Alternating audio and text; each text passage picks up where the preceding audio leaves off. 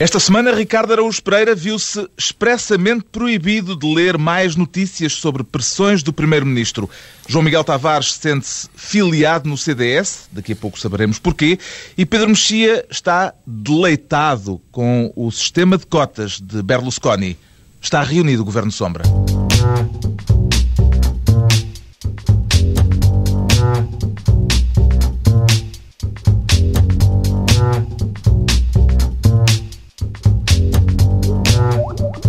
Viva, sejam bem-vindos. Depois de uma semana marcada pela tragédia na Madeira, vamos falar disso mais adiante neste Governo Sombra, desta vez com uma distância de segurança de 300 km a separar o moderador dos imoderados ministros Sombra Ricardo Araújo Pereira, Pedro Mexia e João Miguel Tavares.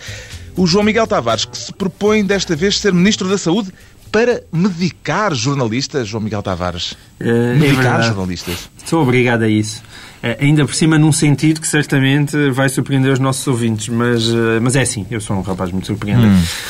Hum. o que se passa é que nós durante vários anos, na minha opinião, temos tido um, Uh, um jornalismo muito quietinho e bem comportado naquilo que diz respeito ao Primeiro-Ministro. E depois, e depois, de repente, parece que alguém abriu a jaula e deu a autorização e agora já podem dizer todas as coisas e todos os disparates e fazer todos os disparates.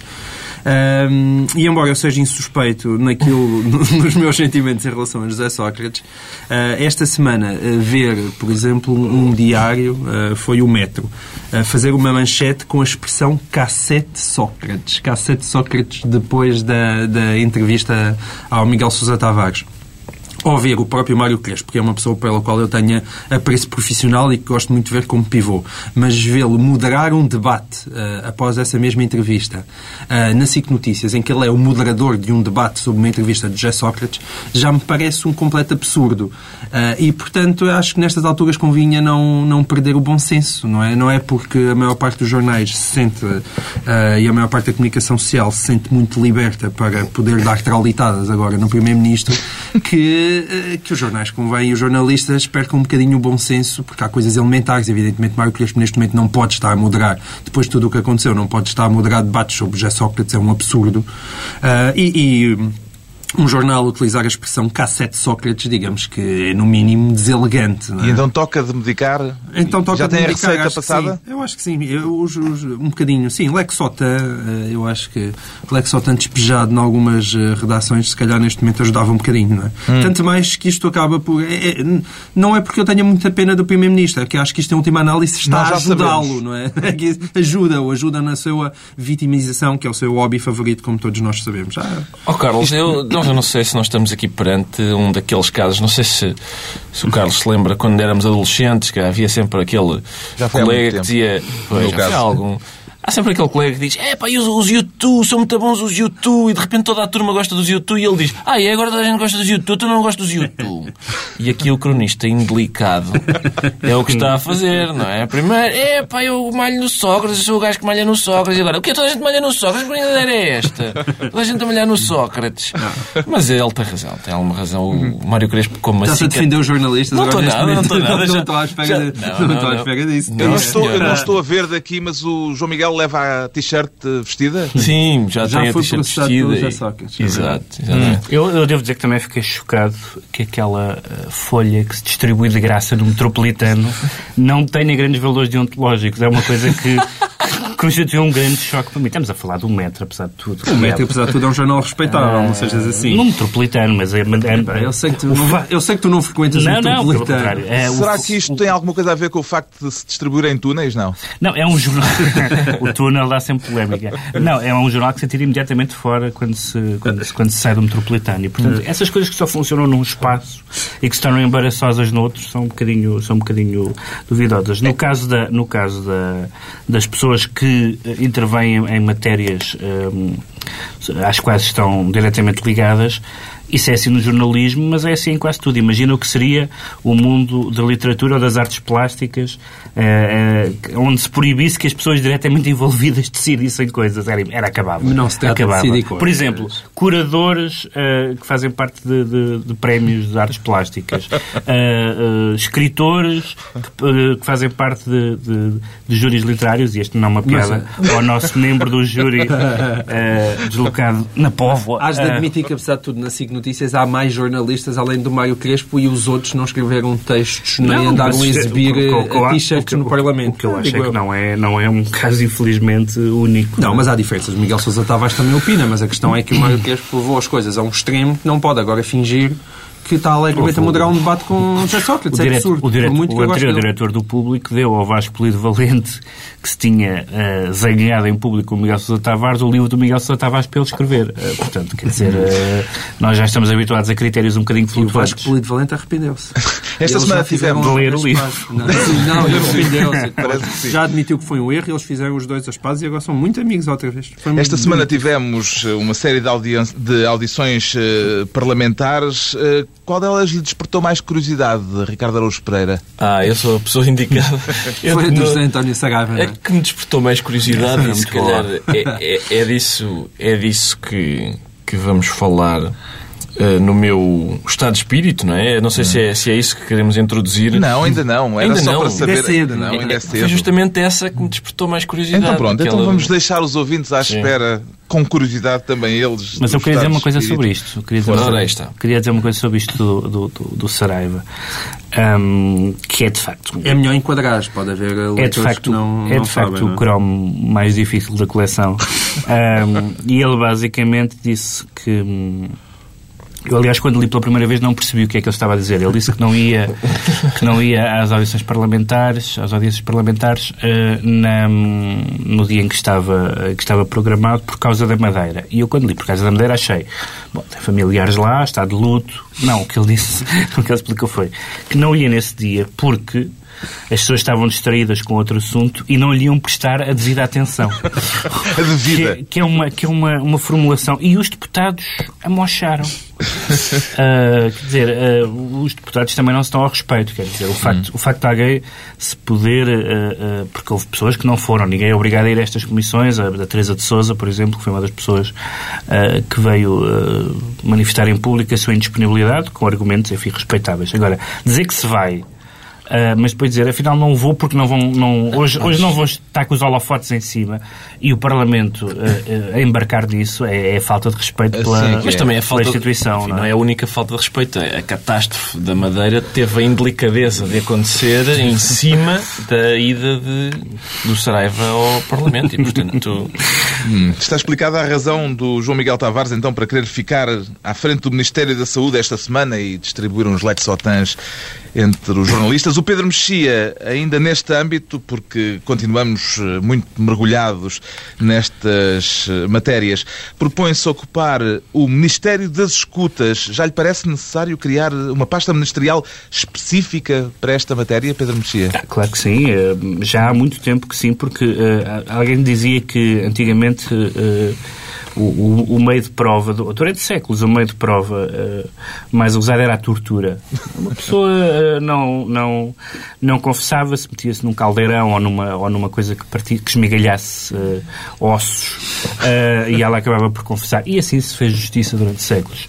E hoje em dia, pelos vistos, são as escutas o, o, o novo, a nova forma de tortura. e, esta... e quer ser ministro das escutas por causa das declarações das de Cândido Almeida. Das declarações de Cândido Almeida, que, que veio dizer que se calhar é, é, podemos não apenas escutar uh, lautamente todas as pessoas que já são escutadas, como também escutar os próprios magistrados uh, para, para, para saber uh, uh, enfim, onde é que onde é que onde é que vêm as fugas as fugas do, no segredo de justiça. Aliás, o, isto é o princípio do preemptive strike, não é? Não, do, e o, o deputado, antes de, de, de, haver delito, haver uma forma de é uma pequena previamente a Philip Dick. não, é o secretário de Estado João Correia que fez questão de dizer que não falou enquanto Secretário de Estado. Eu gosto sempre destes, destes pequenos desdobramentos pessoanos. Uh, o João Correia disse que, uh, que o segredo de justiça acaba a prim, uh, após a primeira fuga de informação. Portanto, neste momento estamos a discutir mais ou menos como na discussão do aborto. Quando é que começa o segredo de justiça? É no momento da fecundação ou só no nascimento completo e com vida?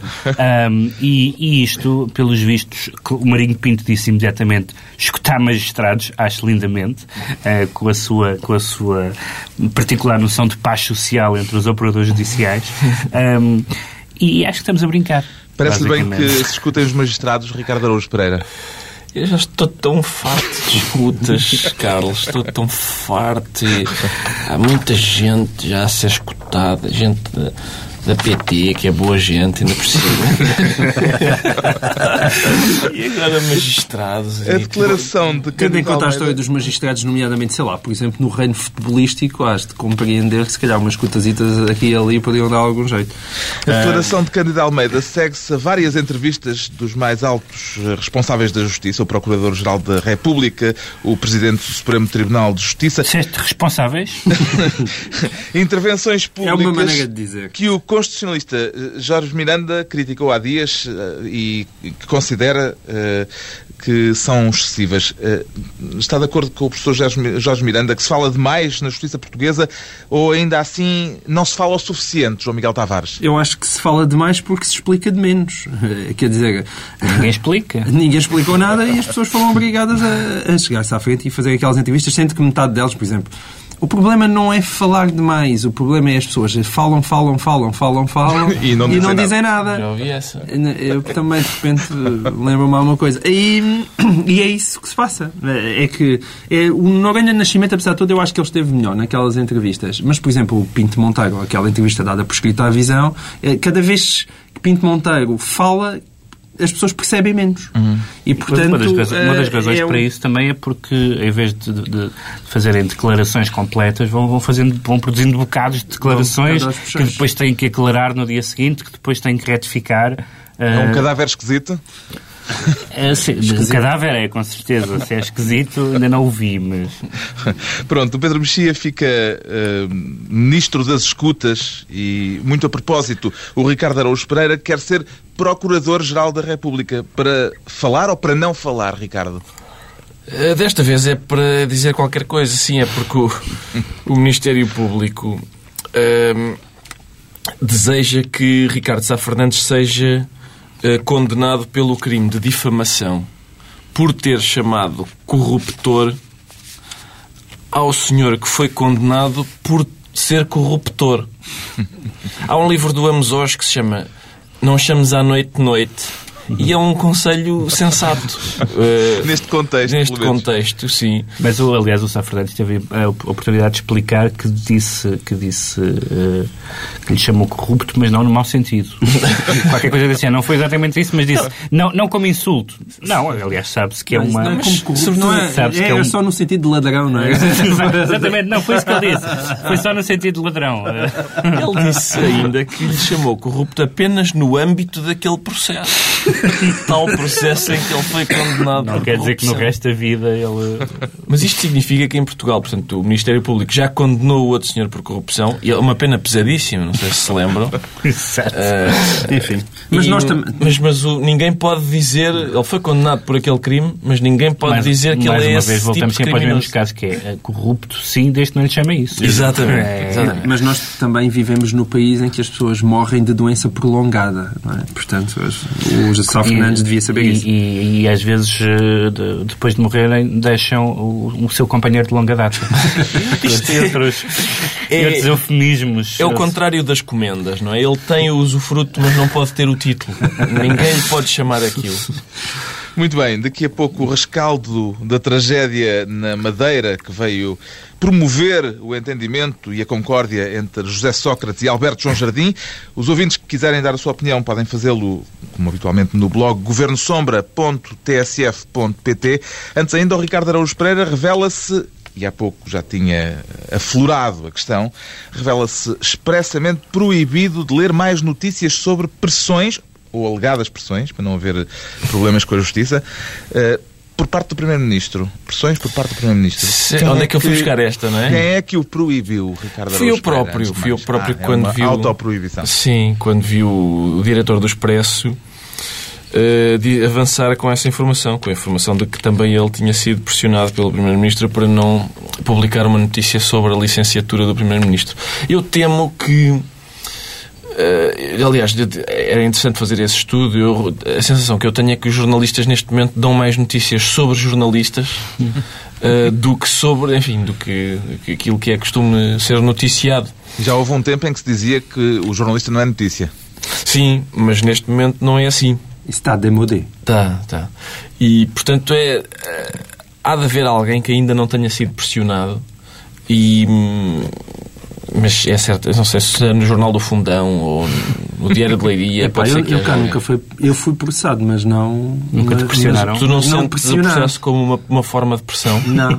Ah, ligeiramente, é? sim. O João Miguel também sente sobre si esta proibição que o Ricardo eh, decidiu impor-se a si próprio? Não, eu não. Eu compreendo que neste momento os jornalistas sejam notícia porque foi. foi foi o, o nosso Primeiro-Ministro que, que, fez delas notícia. Portanto, não, não eu também compreendo. Atenção, não, eu acho que não há muito... José Sócrates é a pessoa que mais tem feito mais pelos tem jornais. Feito, pela profissão. Ah, os jornais estão a morrer. Não, não, o José Sócrates vai salvá-los. Porque eu nunca vi ninguém a comprar tanto o sol, por exemplo, como. O que é engraçado neste desfile de jornalistas pela Assembleia da República e de pessoas ligadas aos mídias em geral é, é que de repente as pessoas lembram-se de coisas antigas. Não é esse caso, que não é tão antigo como isso, mas às vezes lembram-se de episódios antiquíssimos o caso do Arões de Carvalho, que se lembrou do episódio com, com Mário Crespo. Que tem, que, tem, que, tem 20, lá, anos, 20 anos. Tem 20 anos. E lembro-me lembro outro Mas é posterior à fase Caúlça. Esse episódio já tinha sido relembrado. Lembra-me lembra uma, uma conversa uh, que eu tive outro dia com uma pessoa que, me, que, que, veio falar comigo fazendo queixa de outra e que me disse assim, sim, porque ele já em 1969, e eu disse, ah bom, isto são, isto são coisas que estão vivas. Uh, e as pessoas parece que ficam com as coisas guardadas. É um bocadinho como o, o vestido da Mónica Mónica Lewinsky, ela guarda-o com a nódoa respectiva para quando for preciso, em vez de, de mandar à lavandaria, digo eu. Mas, quer dizer, mas, e, e depois o problema destas coisas é que há uma espécie de banalização do mal, não é? Um, que é nós, um Ana Arendt, nós, nós somos Ana Arendt da Matinha. nós somos confrontados com, com o diretor do mais importante jornal nacional a dizer que basicamente teve uma hora com o primeiro-ministro irritadíssimo para não publicar uma matéria e nós já achamos isso tudo normal. Aliás, não estávamos à espera de outra coisa. Pronto, então fica lavrado em ata que o Ricardo Araújo Pereira se proíbe de ouvir uh, mais uh, escutas. Não, é, é sobre o quê? Não, escutas, posso continuar. Já, escutas, é só, posso continuar. Sim, não, é fazer uma, fazer uma pausa nos. Uma... Eu vou, vou dar por vou dar por assumido que todos os jornalistas foram pressionados pelo Primeiro-Ministro e acabou-se. Deixa-me só acrescentar uma, uma, nota, Carlos, que é uma, esta pequena hum. homenagem, e, e pungente homenagem, que, que José Sócrates prestou, uh, não direi aos jornalistas, mas a um jornalista em particular, a Batista Bastos, que foi na entrevista a Miguel Sousa Tavares uh, ter dito repetidamente as palavras ignomínia e infâmia, como se sabe, fazem parte do léxico básico de qualquer artigo de, de Batista Bastos, que tem sido um crítico. Foi uma, foi uma, uma homenagem bonita de alguém que tem sido tantas vezes vítima dos artigos de, de Batista Bastos. Uma homenagem que se registra. Quanto ao João Miguel Tavares, confessa que se sente esta semana filiado no CDS. O que é que lhe deu para se lembrar disso, João Miguel Tavares? Não sei. Sonhei com, com o Pedro Mexia e, e pensei, se eu me filiasse no CDS... Foi um momento, eu, linha erótica. Foi por causa do, do Paulo Rangel. Eu gosto do Paulo Rangel. Fiquei contente que ele, hum, que ele se candidatasse à liderança de, do PSD. Uh, ah, mas e depois esta história do, do, de uma suposta filiação, não é suposta porque é verdadeira, uma filiação de Paulo Rangel entre 1996 e 99 no CDS e a maneira como ele tem gerido isso uh, causa-me bastante desagrado, porque, aliás, é uma coisa incompreensível. Um, não parece que alguém se chateasse por por aí além que ele tivesse sido filiado no, no CDS, que aliás, foi, como toda a gente sabe, foi um, um partido de coligação com o PSD uh, durante vários anos, e, mas esta, esta incomodidade que ele uh, tem demonstrado e, e, estas pequenas patranhasitas que, que têm sido ditas é uma coisa que me incomoda, e sobretudo numa altura em que tanto se discute a credibilidade e o caráter uh, dos políticos. E, portanto, eu acho que às vezes são pequenos erros que se pagam muito caro. Uh, e eu acho que ele não, não se tem saído bem disto. Uh, é certo que as pessoas não têm estado muito bem viradas, não é? está toda a gente entretida a bater e, e, com justiça em José Sócrates, mas... E com justiça. E com justiça Volta o João Miguel Tavares, que nós nos recordávamos lá com o soldado. Mas não com o cassete. Isso já é demais. Isso é com injustiça. Um, mas, eh, quer dizer, e depois ele sujeita-se. Para as pessoas que não sabem a história, ele ainda durante as, as europeias duas vezes disse que, duas vezes aos jornais, disse que não se lembrava se tinha sido militante. E, e, depois agora saem notícias e cartas a dizer que ele expressamente enviou, uma, uh, enviou um pedido ao CDS para, para, para pararem de lhe enviar correspondência uh, sobre, sobre o partido, porque já se tinha desfiliado. Publicidade e, portanto, aqui não. exatamente, publicidade aqui não. Já se tinha desfiliado e, portanto, ele sujeita-se a, a, títulos como, como aqueles que já apareceram, que é o homem que não se recorda de ter entrado, mas lembra-se muito bem de ter saído. Ora, isso não. Isso não. Isso tem um ar assim de filme Hitchcockiano. É? Exatamente, exatamente. Uh, quer dizer, e onde é que fica um bocadinho a credibilidade dele no meio disto? Tanto mais que ele chega com a história. Todos nós o ouvimos dizer que nunca sairia do Parlamento Europeu e cá está ele.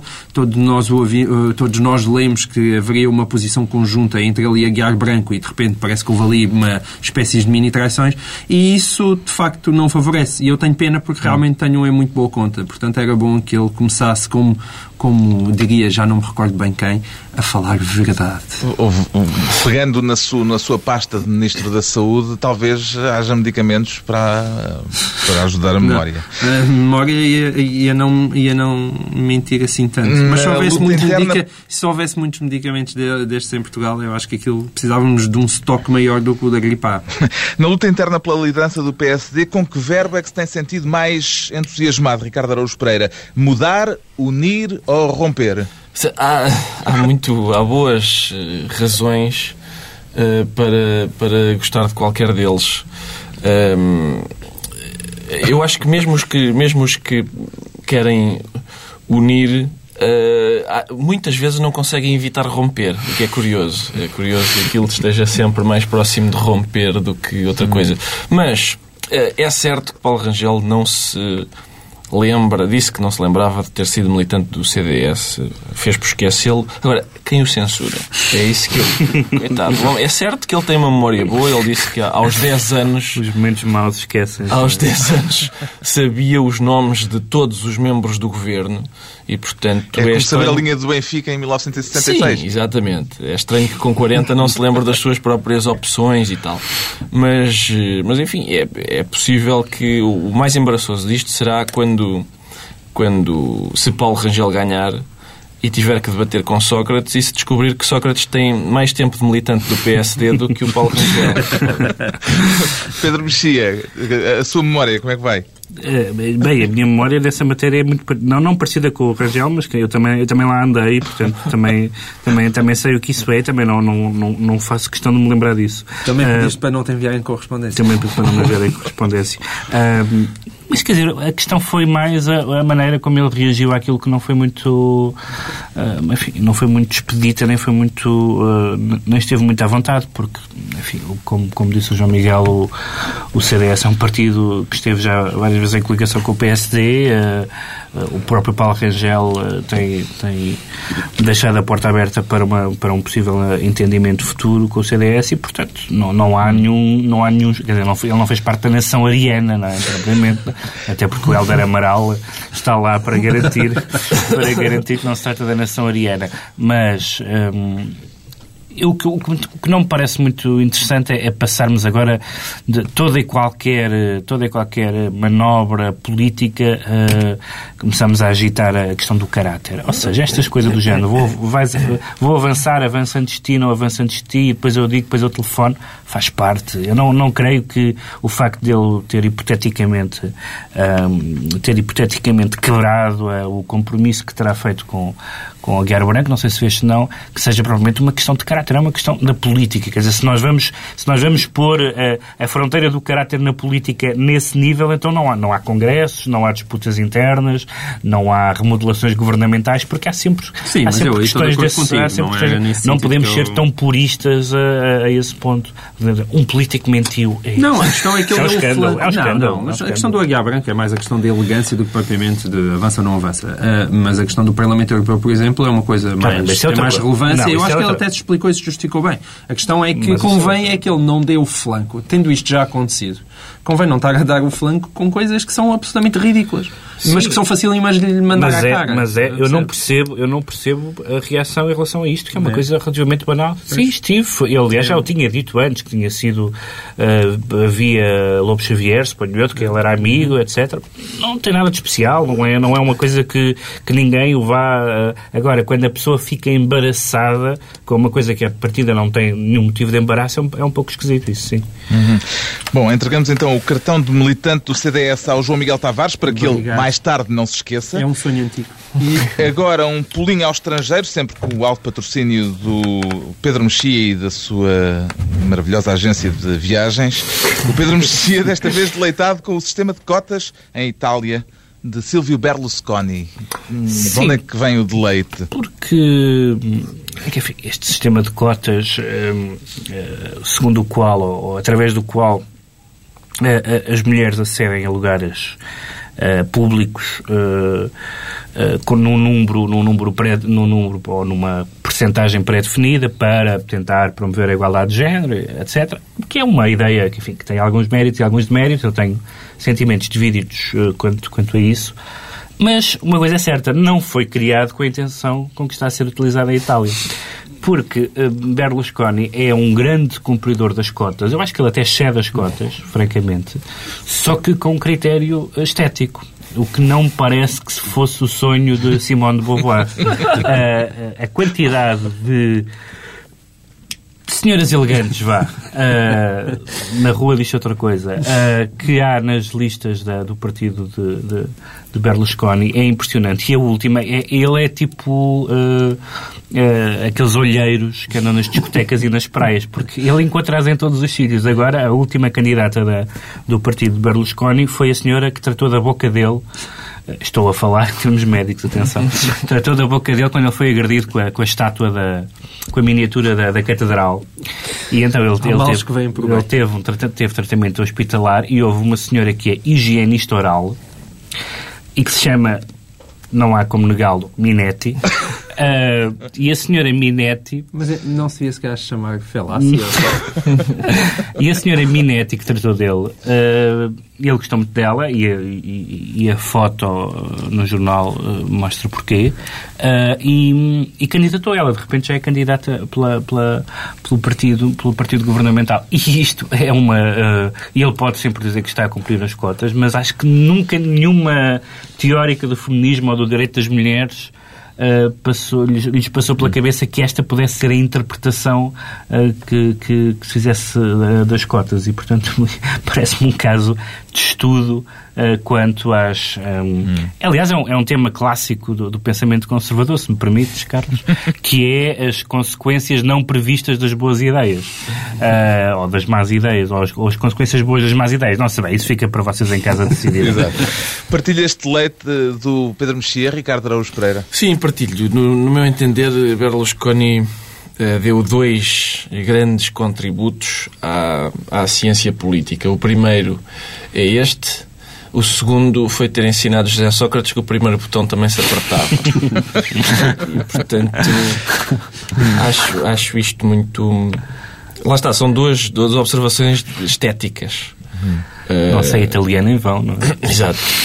Registre-se então o deleite do Pedro Mexia. Recordo que os ouvintes também podem fazer parte deste Governo Sombra no blog governosombra.tsf.pt. Ah, e acrescentar aí que os, que os ouvintes têm sido extremamente úteis, porque nós tínhamos feito aquele, aquele desafio do sexo com D e tivemos... Mas remete, remete para o blog, por favor. Tivemos... Sim. Ficamos... Essa é a matéria reservada. Não há, podemos há, fam... há famílias a ouvir. Fica do bafom. Ele pode falar do Minetti e eu não posso falar... É assim o nome da senhora. Madeira. Isso é... Está mal. Pronto. Vou ser censurada. A semana ficou marcada pela tragédia na Madeira, depois do dilúvio que provocou a morte de mais de três dezenas de pessoas, prejuízos calculados num valor que ultrapassa os mil milhões de euros. Um desastre uh, natural que teve também efeitos políticos surpreendentes uh, com o enterrar do machado de guerra entre Sócrates e Jardim. Surpreendeu esta sintonia dos últimos dias, Pedro Mexia? Sintonia política aparente. Foi uma sintonia forçada, não havia nada a fazer, quer dizer, é, é, não, não era possível continuar a, a discutir eh, tostões para a Madeira Uh, com, com maior catástrofe natural nos últimos 100 anos, não é? Portanto, foi uma, uma forma muito bizarra de resolver uma, de, de resolver uma, uma crise política, um, é como aqueles momentos em que se está a dizer mal de alguém e a pessoa de repente adoece, então fica mal dizer mal dela. Uhum. Uh, e é um bocadinho, foi um bocadinho foi um bocadinho isso que aconteceu, mas, uh, mas, mas é, não deixa de ser curioso que, que haja aqui uma espécie de ato de Deus não é? para, para resolver uma, uma, uma crise de, de financeira e orçamental que, podia, que, aliás, se bem se lembram, há semanas atrás, parecia ditar a demissão do governo. Uhum. Chegou-se a falar, a, a, antecipar isso. E de repente choveu e, e pronto, e as, coisas, e, e as coisas passaram. O que é que destaca nesta situação em que continua a haver eh, algumas incertezas? quanto, por exemplo, ao número de vítimas mortais, Ricardo Araújo Pereira? Oh, Carlos, o que é que uma pessoa há de dizer sobre a tragédia de Madeira? Eu, em primeiro lugar, eu fico sempre, confesso que fico surpreendido quando, num sítio onde o clima é temperado, como o nosso, uh, haja catástrofes naturais desta dimensão. E por isso uh, dou especial atenção às pessoas que dizem que este tipo de coisa podia ter sido evitado ou pelo menos foi potenciada por certas opções que não são as mais uh, aceitáveis. De resto, uh, fico sempre impressionado quando, no meio de uma catástrofe em que morrem dezenas de pessoas, eu li isto a certa altura, houve uma imagem de uma santa que apareceu intacta e as pessoas, no meio de, de portanto, dezenas de conterrâneos seus morreram descobriram uma estátua intacta e disseram: Ora, aqui está um milagre. Isso fica-me fica sempre na retina. João Miguel, as polémicas relativas a um eventual excesso de construção que poderá, segundo alguns, ter agravado a tragédia, pareceu-lhe oportuna? É, é sempre a mesma conversa cada vez que acontece uma tragédia dessas, não é? Eu, como não sou especialista nem em engenharia civil, ainda andei a estudar no técnico, mas até era engenharia química, portanto não, não sou minimamente especialista na matéria. Eu, mas, é, mas isto eu, é sempre inevitável, quer dizer... Pôr a questão é, em relação ao timing, porque essa foi a primeira sim. discussão que se fez. Sim, eu, se é oportuno neste momento ou se deixa para mais tarde? Eu acho que sim, deixa-se para mais tarde, depois mais tarde, como é evidente, far-se-á tudo na mesma, porque isso é próprio da, da, da natureza humana. Quer dizer, é uma conversa que nós podíamos ter em relação a todas as catástrofes naturais, em relação à cidade que está debaixo do vulcão, em relação aos diques de Nova Orleans. Falou-se muito no que relação é, Catarina, falou-se muito. É, é, é, absolutamente é inevitável porque é evidente que nunca ninguém uh, há, há, de fazer uma construção 100% segura uh, e há sempre riscos a ter em conta, há sempre contas a fazer. Eu, evidentemente, não sou especialista nisso e não sei até que ponto a construção na, no, no Funchal foi, foi ou não uh, responsável. O Alberto, responsável já veio dizer mas, que nada do que caiu era dele. Era construído no tempo dele. Mas agora, de facto, uh, não acho que seja especialmente o momento para isso e mesmo o próprio Alberto João Jardim, uh, que tem uh, uma, uma, tal lista de defeitos que seria difícil de enumerar aqui, ele tem estado realmente muito bem e, e dá a ideia, ele verdadeiramente é um líder. Eu também cheguei a ver entrevistas de vice-presidentes da Madeira, vi uma nomeadamente na SIC, na SIC, que foi uma das coisas mais deprimentes que vi nos últimos tempos, porque o senhor não fazia patavina de ideia do que é que estava a falar e, portanto, ali não há dúvida na Madeira de quem é que manda, dá a ideia que há uma pessoa com cabeça e depois há uma série de, de, de outros de serviçais à sua volta, uhum. Mas, mas de facto a pessoa que tem cabeça, e Alberto João Jardim, disso nunca ninguém duvidou, eu parece-me estar ali a fazer realmente um ótimo trabalho. Uhum. Tirando a questão dos mortos mortes que sim, sim é um bocadinho incompreensível, que vão para cima, vão para baixo, uh, descobrem-se mortos e, e, depois o número diminui. Quer dizer, hum.